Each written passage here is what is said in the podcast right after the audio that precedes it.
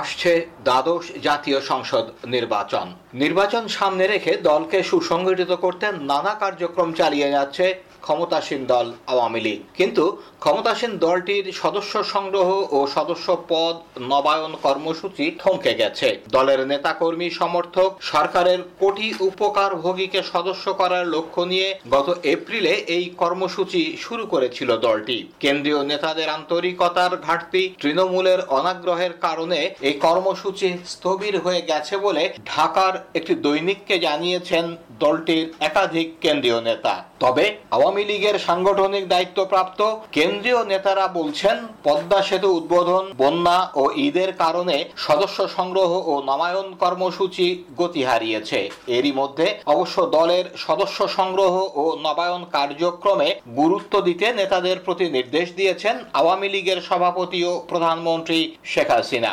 গত শনিবার বঙ্গবন্ধু এভিনিউয়ে দলের সম্পাদক মণ্ডলীর যৌথ সভায় দলীয় প্রধান এই নির্দেশ দেন। এদিকে আগস্ট মাস জুড়ে জাতীয় শোক দিবসের ধারাবাহিক কর্মসূচি নিয়ে ব্যস্ত থাকবে আওয়ামী লীগ। ফলে আগামী সেপ্টেম্বরে পুরো উদ্যমে দলের সদস্য সংগ্রহ ও নবায়ন কাজ শুরু করার কথা ভাবছেন কেন্দ্রীয় নেতারা। রাজনীতির মাঠে আওয়ামী লীগের প্রধান প্রতিদ্বন্দ্বী বিএনপি বর্তমান সরকারের অধীনে নির্বাচনে না যাওয়ার কথা বারবার বলে আসছে। তবে দল গোছানোর কাজ করছে তারাও। অব্যাহতি, বহিষ্কার, মৃত্যু, দলত্যাগ সহ নানা কারণে বিএনপির কেন্দ্রীয় কমিটির সত্তরটির বেশি পদ দীর্ঘদিন ধরে শূন্য আছে। সাধারণত কাউন্সিলে নেতাদের বিভিন্ন পদে নিয়োগ দেওয়া হয়। বিএনপির গঠনতন্ত্রে তিন বছর পর পর জাতীয় কাউন্সিল করার বিধান থাকলেও দু হাজার ষোলো সালের উনিশ মার্চ সর্বশেষ কাউন্সিল করেছে বিএনপি। নানা কারণে শিগগিরই কাউন্সিল হওয়ার সম্ভাবনাও নেই। তবে দলের ভারপ্রাপ্ত চেয়ারম্যান তার ক্ষমতা বলে এরই মধ্যে গুরুত্বপূর্ণ কয়েকটি শূন্য পদ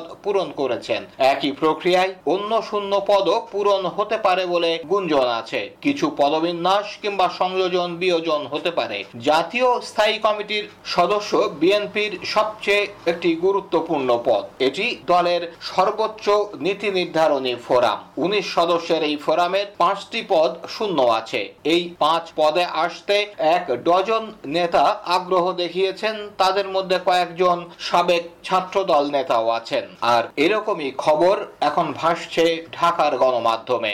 প্রধানমন্ত্রী শেখ হাসিনা ডি এইট সদস্য দেশগুলোর শক্তিশালী অর্থনৈতিক ব্লকে পরিণত হওয়ার সম্ভাবনাকে কাজে লাগাতে একসঙ্গে কাজ করার উপর গুরুত্ব আরোপ করেছেন। তিনি পাঁচ দফা প্রস্তাবে সদস্য রাষ্ট্রগুলোর মধ্যে অগ্রাধিকারমূলক বাণিজ্য চুক্তি বা পিটিএ প্রয়োগের কথা বলেছেন।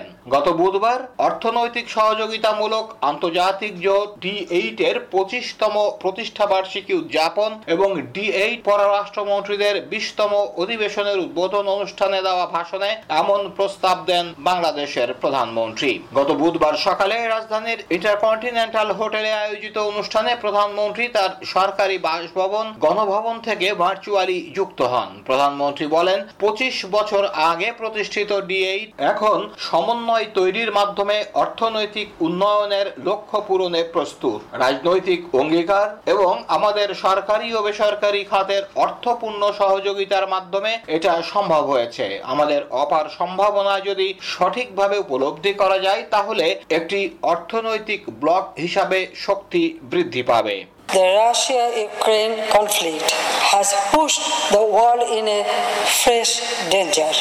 The conflict and subsequent sanctions and counter sanctions have disrupted the production and supply of food, fertilizer, energy, and power and other commodities. Countries like Bangladesh has been bearing the brunt of the impact of the war the most. গত বৃহস্পতিবার নির্বাচন ভবনের সম্মেলন কক্ষে রাজনৈতিক দলগুলোর সঙ্গে ধারাবাহিক সংলাপের দশম দিনে গণফোরাম এবং ন্যাশনাল আওয়ামী পার্টি, ন্যাপ, বাংলাদেশের প্রতিনিধি দলের সঙ্গে বৈঠক করেন নির্বাচন কমিশনের সদস্যরা।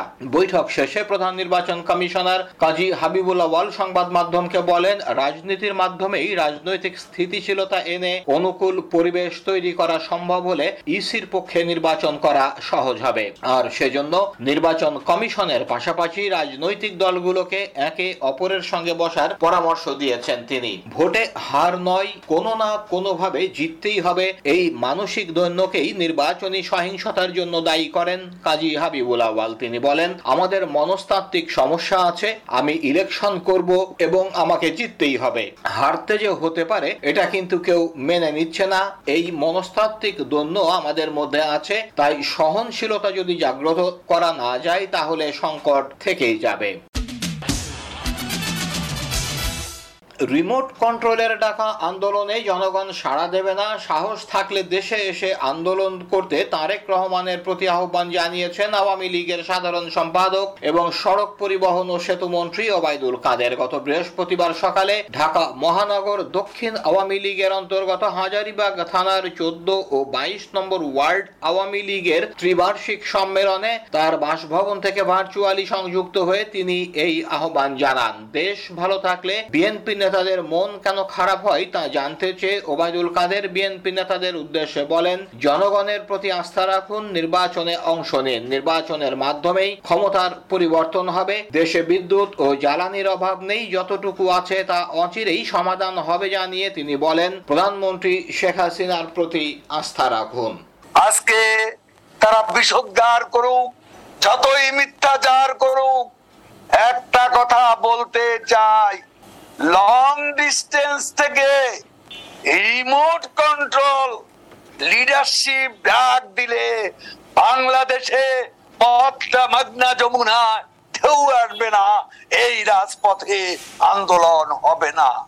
সম্প্রতি ঘোষণা হওয়া জনশুমারির প্রাথমিক ফলাফলের উপর প্রতিক্রিয়ায় বিএনপি মহাসচিব মির্জা ফখরুল ইসলাম আলমগীর অভিযোগ করে বলেছেন মাথাপিছু আয় বেশি দেখাতে সরকার দেশের জনসংখ্যা কম দেখাচ্ছে। গত বৃহস্পতিবার গুলশানে চেয়ারপারসনের কার্যালয়ে এক সংবাদ সম্মেলনে এই অভিযোগ করেন তিনি। বিএনপি মহাসচিব বলেন, এসব করে মানুষকে বিভ্রান্ত করা, প্রতারণা করা হচ্ছে। পুরো সরকারটাই প্রতারণার ওপর দাঁড়িয়ে আছে। এটা একটা totally fake government Mirza Fakhrul বলেন, বর্তমানের ক্রাইসিসটা হচ্ছে গণতন্ত্র পুরোপুরি ধ্বংস হয়ে গেছে, তার যে মূল রাস্তা বা ফটক, যেটা গেটওয়ে টু ডেমোক্রেসি সেটা হচ্ছে নির্বাচন।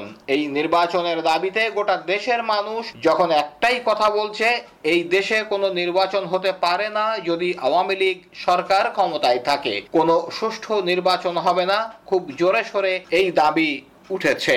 বারবার এই কথাগুলো বলছি যে আপনার এখানে মাথা পিছু আয় বেশি দেখানোর জন্য জনসংখ্যা কম দেখানো হয়েছে। কিন্তু যে কোনো মানুষ বুঝবে, যেখানে আমরা আঠারো কোটি আমরা হিসাব করি, আমাদের হিসাবে আসে প্রায় আঠারো কোটি মানুষ। সেখানে ষোলো কোটি দেখালে তো আপনার পার ক্যাপিটা ইনকাম বেশি দেখানোর সুযোগ হবেই। কিন্তু জনশুমারির এবার যে আপনার যে ব্যাপারটা, এটাতে কিন্তু তারাই স্বীকার করেছেন যে জনশুমারির এটা সঠিক হয়নি, বাড়ি বাড়ি যায়নি। আমাদেরকে লাইক দিন শেয়ার করুন আপনার মতামত দিন। ফেসবুকে ফলো করুন এস বাংলা।